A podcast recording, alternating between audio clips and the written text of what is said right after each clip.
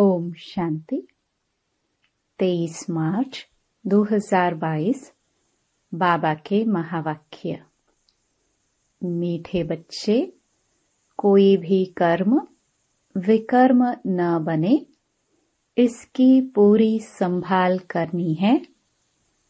कदम कदम पर बाप की श्रीमत लेकर कर्म में आना है। प्रश्न विकर्मों से कौन बच सकते हैं? बाप की सहायता किन्हें मिलती है? उत्तर, जो बाप से सदा सच्चे रहते, प्रतिज्ञा कर, विकारों का दान देकर, वापस लेने का संकल्प नहीं करते, वह विकर्मों से बच जाते हैं। बाप की सहायता उन्हें मिलती जो कर्म, विकर्म बनने के पहले राय लेते हैं। साकार को अपना सच्चा सच्चा समाचार बताते हैं। बाबा कहते, बच्चे, सर्जन के आगे कभी अपनी बीमारी छिपाना नहीं। पापों को छिपाएँगे तो वृद्धि होती रहेगी। पद भी भ्रष्ट हो जाएगा, सजाए भी खानी पड़ेगी। गीत, बचपन के दिन भुलाना देना। ओम शांति। बच्चों ने गीत सुना कि बाप बच्चों को सावधानी देते हैं कि, हे बच्चे, तुम आकर ईश्वर के बने हो और जानते हो हम ईश्वर की संतान हैं। सारी दुनिया मानती है कि वह गॉड फादर है। फादर माना हम उनकी संतान ठहरे। परमपिता तो बच्चे ही कहेंगे। तुम लौकिक के बच्चे तो हो। अब पारलौकिक बाप के बने हो। किस लिए? बेहद के बाप से बेहद सुख का वर्षा लेने के लिए। बाप ही है स्वर्ग का रचयिता। स्वर्ग में ज़रूर देवताओं की बादशाही है। यह जानकर तुम बच्चे बने हो। राजा को अगर बच्चा नहीं होता तो गोद में लेते हैं। गोद लेते हैं साहूकार की। कभी गरीब की गोद नहीं लेंगे। कुछ लाभ होगा, तब ही गोद लेंगे। तुम भी अभी जानते हो। हम ईश्वर के बने हैं, उससे स्वर्ग की बादशाही मिलेगी। अब ऐसे बाप को कभी भूलना नहीं चाहिए। उनकी मत पर चलना चाहिए। रावण की मत पर तो विकर्म करते रहेंगे। इन पाँच विकारों के वश नहीं होना है। कहा भी देखो, धोखा खाता हूँ। तो झट बाबा से मत लेना। कर्म विकर्म बनाने के पहले पूछना चाहिए। तो बाबा, हम यह कर सकते हैं? तो समझाया जाता है कि कभी देह अभिमान में नहीं आना। अपने को आत्मा समझ परमपिता परमात्मा की मत पर चलते रहना कदम कदम। कभी कोई बात समझ में न आए तो पूछना कि बाबा, मैं फलाने पर फिदा हुआ हूँ। मेरे को काम के भूत ने घेरा है। तूफ़ान तो बहुत आएँगे, परंतु अपने को संभालना है। गटर में गिरा तो गोया बेहद के बाप को भूल काला मुँह कर दिया। बाबा तुमको गोरा बनाने आए हैं, इसलिए पाँच विकारों के फंदे में कभी नहीं फंसना। फंसेंगे तब जब देह अभिमान में आएँगे। देही अभिमानी होगा तो बाबा का डर रहेगा। विकार में जाने से तो बड़ा विकर्म बन जाएगा, क्योंकि तुमने विकारों का दान दिया है। अगर दान देकर वापस लिया तो हाल वही होगा, जैसे हरिश्चंद्र का मिसाल है। यहाँ पैसे की तो बात नहीं, यहाँ तो है पाँच विकारों का दान। तुम्हारे पास जो कांटे हैं, वह दान में दे दो फिर कभी काम में नहीं लाना। अगर वापस लेना हो तो इतलाव करना। न बताने से पाप वृद्धि को पाता जाएगा। फिर फिर विकार में जाते रहेंगे। बतलाने से सहायता मिलेगी। हम शिव बाबा के बच्चे हैं। बाप से प्रतिज्ञा की है, कभी हार नहीं खाएँगे। यह है पाँच विकारों रूपी दुश्मन को जीतने की बॉक्सिंग उसमें कभी हराएँगे नहीं। अगर गिरा तो शिव बाबा तो झट जान जाएगा। फिर हुक्म मिला हुआ है साकार को लिखना। नहीं लिखेंगे तो विकर्म बढ़ता जाएगा। और सौ गुणा सजा खानी पड़ेगी। बाबा को बताने से आधा कट हो जाएगा। ऐसे बहुत बच्चे हैं जो लज्जा के मारे समाचार देते नहीं हैं। जैसे कोई गंदी बीमारी होती है तो सर्जन को बताने में दिल खाती है। तो सर्जन क्या कहेंगे? फिर नतीजा क्या निकलता है? बीमारी बढ़ती जाती है। बाप समझाते हैं, बच्चे, कोई भी पाप हो तो छिपाना नहीं नहीं तो बिल्कुल पद भ्रष्ट हो जाएगा। और कल्प कल्पांतर ऐसा ही पद भ्रष्ट मिलेगा। फिर ज्ञान तो ले नहीं सकेंगे। पूछते हैं, बाबा, उनकी गति क्या होगी? वह बहुत सजा खाएँगे। कयामत के समय सजाओं का हिसाब किताब चुकतो होता है ना? जैसे काशी कलवट खाते हैं। सच सच शिव पर बलि तुम अब चढ़ते हो। शिव का बनते हो वर्षा लेने के लिए। बाकी वह जो काशी कलवट खाते हैं, वह तो घात करना है।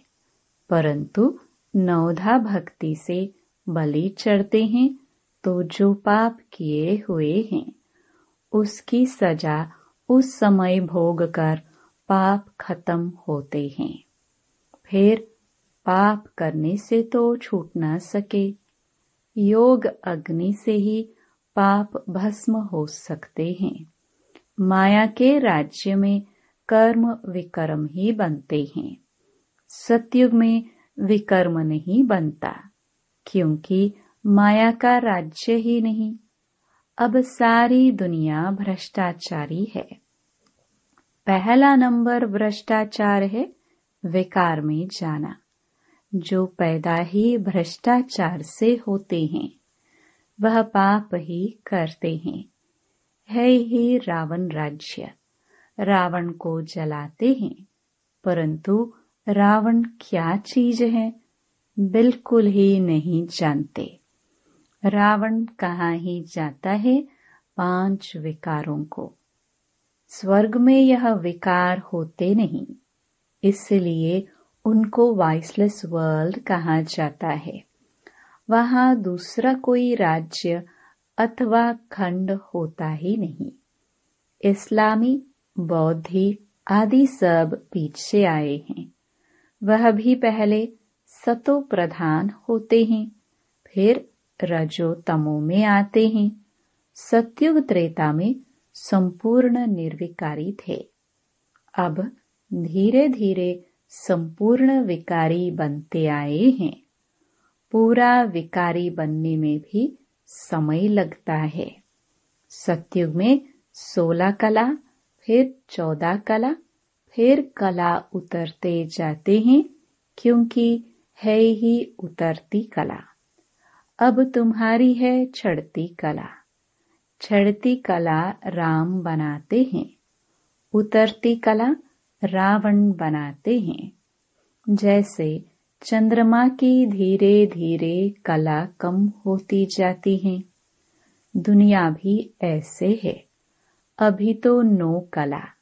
ऐसे समय पर बाप आकर फिर सोलह कला बनाते हैं।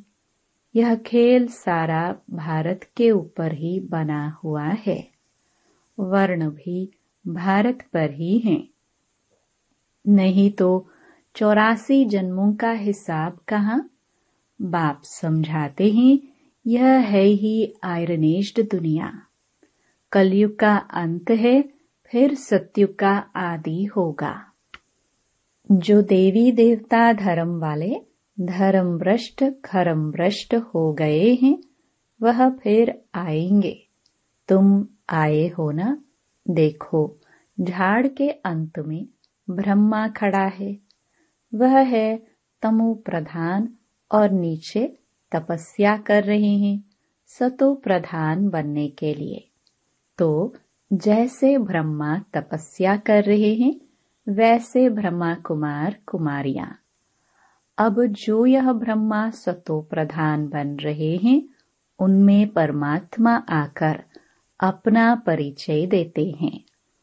उनको बताते हैं तो बच्चों को भी बताते हैं। बाबा और तुम बच्चे, जो कल्प वृक्ष के नीचे तपस्या कर रहे हो देवता बनने के लिए। यह मंदिर खूब हो तुम्हारा जड़ यादगार है। अब ऐसा कोई बुद्धिवान बच्चा हो तो इस मंदिर की पूरी हिस्ट्री जोग्राफी बताए कि यह ऊँचे ते ऊँचा मंदिर है। इसमें मम्मा भी है, बाबा भी है, बच्चे भी तपस्या कर रहे हैं। जिन्होंने भारत को स्वर्ग बनाया है, उनकी हिस्ट्री जोग्राफी विलायत वाले सुनेंगे तो कहेंगे, यह तो हमारे बाप का मंदिर है, जो भारत को हेवन बनाते हैं, जो इस समय प्रैक्टिकल में बैठा है। यह तो कोई जानते नहीं, यह सब चित्र अंधश्रद्धा के बने हुए हैं, इनको भूत पूजा कहा जाता है। गुड़ियों की पूजा। गुरु नानक की आत्मा जिसने सिख धर्म स्थापन किया, वह नई आत्मा थी, निर्विकारी थी। वह कहाँ आई? ज़रूर किसी शरीर में प्रवेश किया होगा। तो पवित्र आत्मा कभी दुख नहीं भोग सकती। पहले तो उनको सुख भोगना है। पीछे दुख। ऐसा कोई विक्रम ही नहीं किया तो दुख क्यों भोगे? हम भी पहले संपूर्ण रहते हैं, फिर धीरे धीरे कलाएँ कम होती हैं। हर एक मनुष्य का ऐसा होता है। बुलाते हैं, पतित पावन आओ तो ज़रूर आकर पावन दुनिया की स्थापना करेंगे और पतित दुनिया का विनाश करेंगे। ब्रह्मा द्वारा स्थापना और शंकर द्वारा विनाश। कितना अच्छी रीति समझाते हैं। यह उनकी बुद्धि में बैठेगा जो देवी देवता धर्म का होगा। इसलिए बाबा कहते हैं, भक्तों को यह ज्ञान दो।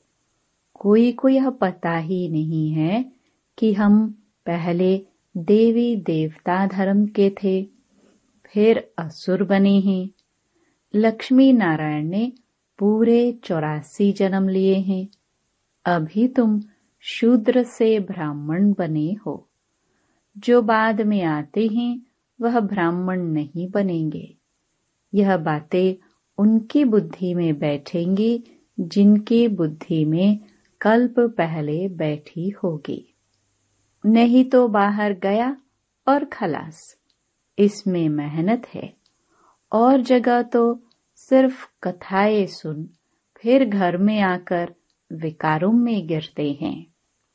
गुरु को पूरा फॉलो करते नहीं, फिर फॉलोवर्स कैसे कहलाएँगे? गुरु लोग भी उनको कुछ कहते नहीं। अगर कहे तो फिर एक भी फॉलोअर्स न रहे, फिर खाए कहाँ से? गृहस्थियों का ही तो खाते हैं, फिर विकारियों के पास जन्म लेना पड़ता है। देवताए तो संन्यास करते नहीं। यह है प्रवृत्ति मार्ग का संन्यास। वह है निवृत्ति मार्ग का संन्यास। बाप आकर स्त्री पुरुष दोनों को समझाते हैं। बच्चे संपूर्ण पवित्र बनेंगे तो संपूर्ण राज्य पद पाएँगे। कम पवित्र बनेंगे तो कम पद पाएँगे। फॉलो करना है माँ बाप को। बाप कहते हैं माँ बाप के मिसल मेहनत करो तो गद्दी नशीन होंगे। मुख्य बात है पवित्रता की। अब देह अभिमान छोड़ दो। मैं आत्मा हूँ, बाबा लेने आया है। पवित्र बनने से ही पवित्र दुनिया के मालिक बनेंगे। कुंभ का मेला कहते हैं। वह त्रिवेणी आदि का है, नदियों का मेला। उनको संगम कहते हैं। वास्तव में यह है अनेक नदियों और सागर का मेला। तुम सब ज्ञान नदिया हो, बाप ज्ञान सागर है। बाप कहते हैं, मेरे से योग लगाओ तो तुम पतित से पावन बन जाएँगे। मरना तो है ही, बाप से वर्षा लेना है। तो अभी ही भक्ति का फल भगवान से ले सकते हो। नहीं तो समझेंगे, तुमने भक्ति की ही नहीं है। भक्ति करने वाले ही आकर राज्य भाग्य लेंगे। बाप कितना अच्छी रीति समझाते हैं। और सभी की बुद्धि में तो शास्त्र ही होंगे। यहाँ ज्ञान सागर बाप समझाते हैं तो तुम श्रेष्ठ बन रहे हो। राजधानी स्थापन करने में कितनी मेहनत होती है। रुद्र ज्ञान यज्ञ में बहुत विघ्न पड़ते हैं।